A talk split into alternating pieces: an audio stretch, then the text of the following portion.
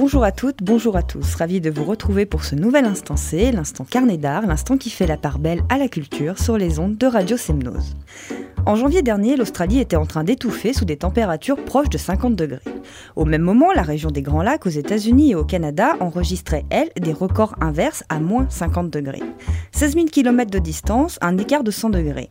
Est-ce qu'en tant qu'habitant de la planète, on a déjà fait le constat que la fin était là et que c'est pour ça qu'on s'en fout? Non, parce que là, je ne vois plus que ça comme théorie. Sérieusement, on est en pleine vacances d'hiver. D'hiver, hein. insistons bien sur la saison. Et rien ne nous choque. Allez Marcel, sors le barbecue, les saucisses, le rosé, on se pose tranquillou, pépérou sur la terrasse comme en été, tout va bien. Mais non, on est en février et ça chauffe, ça chauffe, mais ça fond aussi. Pendant que certaines actualités monopolisent presque à outrance l'attention, le glacier Thwaite, situé en Arctic West, transpire dans l'indifférence quasi générale. Pourquoi ce glacier de 120 km de large sur 600 de long et pouvant atteindre 3 km d'épaisseur est-il si important?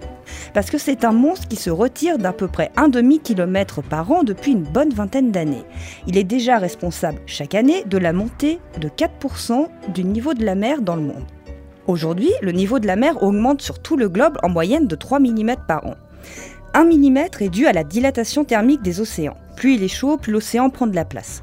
1 mm est dû aux glaciers de montagne qui eux aussi reculent. Et enfin, 1 mm est dû aux calottes polaires, 2 tiers pour le Groenland et 1 tiers pour l'Antarctique.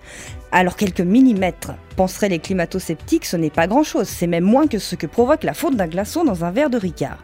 Pardon, j'essaye de prendre des exemples concrets, mais il faut bien comprendre que la fonte du glacier Thwaite, mais aussi celle de son voisin, Pine Island, vont entraîner à terme une réaction en chaîne. Comme le mentionne Eric Rignot, professeur de sciences de la Terre à l'Université de Californie, qui suit le dossier depuis 30 ans, l'Antarctique occidentale est condamnée à disparaître. Et toute cette masse d'eau, en plus, elle va provoquer quoi Eh bien, une montée des eaux de 3 mètres. Et ce n'est pas un scénario catastrophe, c'est ce qui est en train d'arriver maintenant. Des îles, des villes côtières sont déjà en cours de submersion.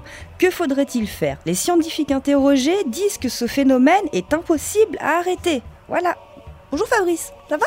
Eh bien Christina, il se trouve que ce dont vous venez de parler à l'instant, et je précise bien qu'il s'agit de l'Antarctique. Hein, J'ai dû dire ah, peut-être l'Arctique. Euh, oui, c'est l'Antarctique, c'est le pôle sud qui est en train de. Voilà, tout à fait.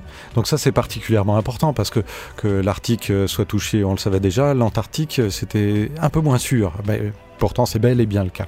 Alors, il se trouve que je suis tombé moi aussi sur euh, ces informations tout récemment et je me suis mis à en parler avec vous, ne sachant pas que vous aviez décidé de mettre cela dans votre édito. Et puis voilà, les grands esprits se rejoignent, comme on dit. Hein. Oui, puis on aura bien l'occasion aussi d'aborder euh, plein d'autres sujets dont nous avons pu discuter hors antenne. On va ménager un peu le suspense. Et c'est vrai qu'on a besoin de réfléchir à tout ça et de savoir ce qu'on fait de nos vies, peut-être, non? À l'échelle personnelle, on a des choix de vie euh, à faire, mais après, il y a aussi euh, de réels choix, enfin de mise en œuvre, pas de toutes ces énormes COP, de toutes ces réunions, de toutes ces résolutions qui ne sont jamais concrètement appliquées. Il faut se pencher euh, sur le sujet, mais avec des choses rapidement à mettre en œuvre. Et quand je parle de choix de vie, c'est évidemment dans la relation avec les autres. oui, évidemment aussi. Au regard de tout ça, ça peut paraître euh, ce dont nous allons parler, puisque nous allons évoquer la culture, euh, ça peut paraître finalement bah, pas grand-chose. Hum, ça participe au lien. Oui, vous continuez de défendre donc. Oui. Bon, bah écoutez, on va essayer de le faire encore, parce qu'on va parler bien sûr de spectacle vivant ensemble, après avoir euh, fait cette petite piqûre de prise de conscience là. On commence euh, les prescriptions en allant à Chambéry avec une pièce de la metteur en scène italienne Emma Dante. Alors il s'agit de la Scortecata, une pièce nourrie de la culture populaire italienne, rappelant l'esprit de la commedia dell'arte. Fable ou contre-visité, Emma Dante met en jeu deux acteurs, Salvatore Donofrio et Carmine Maringola, dans un dépouillement scénique presque total. Tout repose sur ce duo masculin interprétant brillamment des rôles féminins comme dans la tradition du théâtre élisabétain. Si l'histoire et les situations racontées peuvent paraître ubuesques, elles ne sont que prétexte à interroger l'existence et le vécu de vie qui sont sur le point de prendre fin. Là, vous avez plusieurs rendez-vous du 5 au 7 mars au théâtre Charles Dulin de Chambéry. Côté musique, on part sur le bassin annécien pour deux prescriptions musicales, donc ayant lieu toutes deux à la même date, alors il va falloir faire un choix. La première, c'est Manu Galure au Théâtre des Collines, plateau du Rabelais, à Annecy-Métais. Alors donc oui, cette première proposition avec Manu Galure, qui est auteur, compositeur et interprète. Parti de Toulouse au lendemain de l'équinoxe d'automne 2017, il entame un tour de France singulier. Il marche et le soir il s'arrête pour jouer sa musique là où on l'accueille. Ayant un autre rapport aux gens et un autre rapport à la vie, ses chansons sont de la couleur de toutes les expériences qu'il rencontre sur les chemins. Cette façon de créer et d'être au plus près du réel nous laisse penser qu'il est temps de ralentir le rythme et de prendre le temps de regarder ce qu'il y a autour de nous. Et la date, nous ne l'avons pas précisé, c'est le 7 mars, donc au Rabelais à Métais. Toujours le 7 mars, eh bien une autre prescription musicale à l'auditorium de Sénaux avec le Louis Winsberg Quintet. Alors, la deuxième proposition avec Louis Winsberg, qui débute lui la guitare à l'âge de 12 ans avec des amis gitans, le groupe Los Reyes, devenu depuis les Gypsy Kings. Jazzman, tout d'abord connu comme cofondateur du groupe Sixon, il a par la suite développé son univers musical, un mélange sincère et innovant de jazz et de flamenco.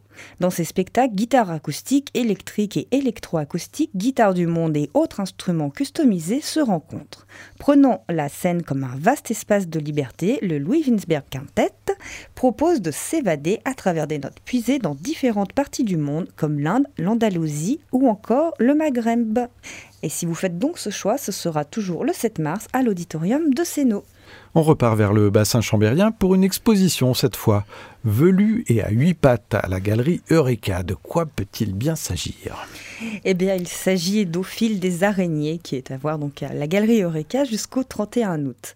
Elles sont noires, velues, voire même dangereuses. Mais connaissez-vous vraiment les araignées? Dernière quantité d'idées reçues se cache un monde vaste et surprenant. Colorées et souvent minuscules, mères attentives et ingénieurs hors pair, les araignées ont bien plus à nous apprendre et à nous apporter que nous ne l'imaginons. Elles font partie des plus fascinantes créatures du monde animal. En suivant le fil des araignées à la galerie Eureka de Chambéry, le visiteur apprend à connaître ces fascinantes petites bêtes qu'il ne faut pas redouter et qui sont même de précieux partenaires écologiques. L'exposition conçue par l'Espace des sciences de Rennes et le Muséum d'histoire naturelle a pour but de faire découvrir à tous ces animaux extraordinaires. Mais ici, pas de bêtes polluées et effrayantes, c'est sous forme insolite que le public part à la découverte de l'univers de cet animal, depuis les aspects surprenants de sa biologie jusqu'aux mythes qui lui sont liés. Des objets, des spécimens modélisés, des films ou encore des images sont scénarisés pour surprendre le visiteur, explorer les clichés et enfin ouvrir la porte sur l'avenir avec pourquoi pas une collaboration avec les araignées qui ont donc beaucoup de choses à nous apprendre. Il y a de nombreux ateliers, rencontres et autres animations qui sont prévus tout au long de l'exposition, donc n'hésitez pas à vous rendre sur le site de la ville de Chambéry pour découvrir tous ces rendez-vous. Vous n'êtes pas arachnophobe, vous, Christina? Non, moi j'ai plein d'araignées chez moi, on vit bah, ça signifie que votre maison est très saine, C'est ce qu'on m'a dit, oui. Donc, euh, j'en suis ravie. J'ai noté que c'était scientifiquement prouvé, d'ailleurs. J'ai entendu ça sur une chaîne euh, concurrente. Allez, on finit par le coup de cœur de l'instant C, qui est cette fois le film de François Ruffin et Gilles Perret, bien connu dans la région, Je veux du soleil. Pour le coup, on en a.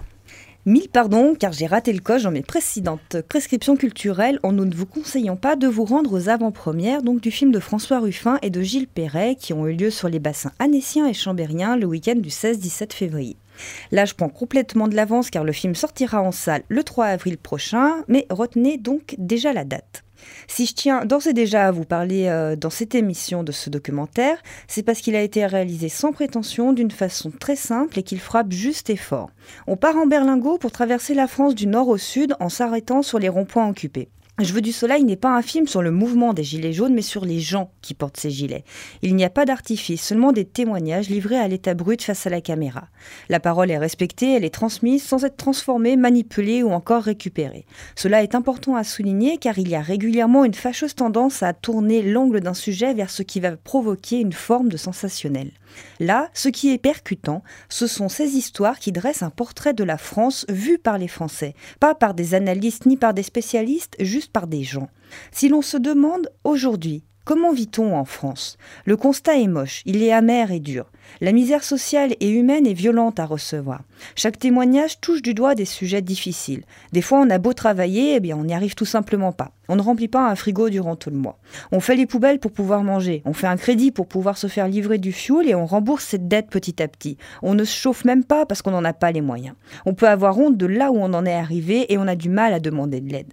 Quand on vit dans des petits villages où il n'y a plus d'école, de poste, de banque, de boucherie, de coiffeur, de boulangerie, qu'est-ce que cela nous dit de la France? France qui est la septième puissance économique mondiale. Alors quand on commence à mettre en balance certaines choses, on se demande mais comment est-ce possible? Comment en arrive-t-on là à l'échelle de la nation avec de telles inégalités entre les mêmes citoyens? Mais ce qui est possible à travers Je veux du soleil, c'est l'espoir. L'espoir de se retrouver humainement, de reconstruire quelque chose ensemble. C'est imaginer, rêver, s'aimer. En voyant ce documentaire, il est presque paradoxal de ressentir un grand mal-être, mais de sortir du cinéma avec la furieuse envie de dire et de crier Je t'aime, engageons-nous sur un chemin côte à côte. Malgré la dureté de ce film, j'ai l'impression qu'il vous a reboosté, Christina. Paradoxalement, oui, je suis sortie de cette séance en me disant euh, bon, ça va, je suis bien, je suis heureuse. Et on peut faire bouger les choses si on s'entend, si on se rencontre. Parce qu'il y a ça aussi, euh, sans vouloir trop en dire, on va laisser euh, le loisir aux auditeurs de découvrir ce film. Mais il y a une grande générosité, une humanité aussi qui se rencontre juste parce que des gens se sont retrouvés sur des points, enfin, que ce soit des ronds-points, des bords de route, ils se sont retrouvés pour discuter, échanger. Ils se seraient jamais rencontrés autrement. Et c'est ça finalement, enfin, qui n'est jamais mis en avant, ou alors euh, c'est très très dilué dans tout ce qu'on peut nous euh, livrer aux informations. C'est ces rencontres humaines, ce comment on va faire ensemble. Voilà, le film Je veux du soleil de François Ruffin et Gilles Perret, sans parti pris, hein, sortira le 3 avril prochain. Et puis pour rester dans cette atmosphère, on se quitte en musique avec évidemment la chanson de Au petit bonheur, Je veux du soleil. Évidemment. Merci Christina, à la prochaine fois. Merci à vous.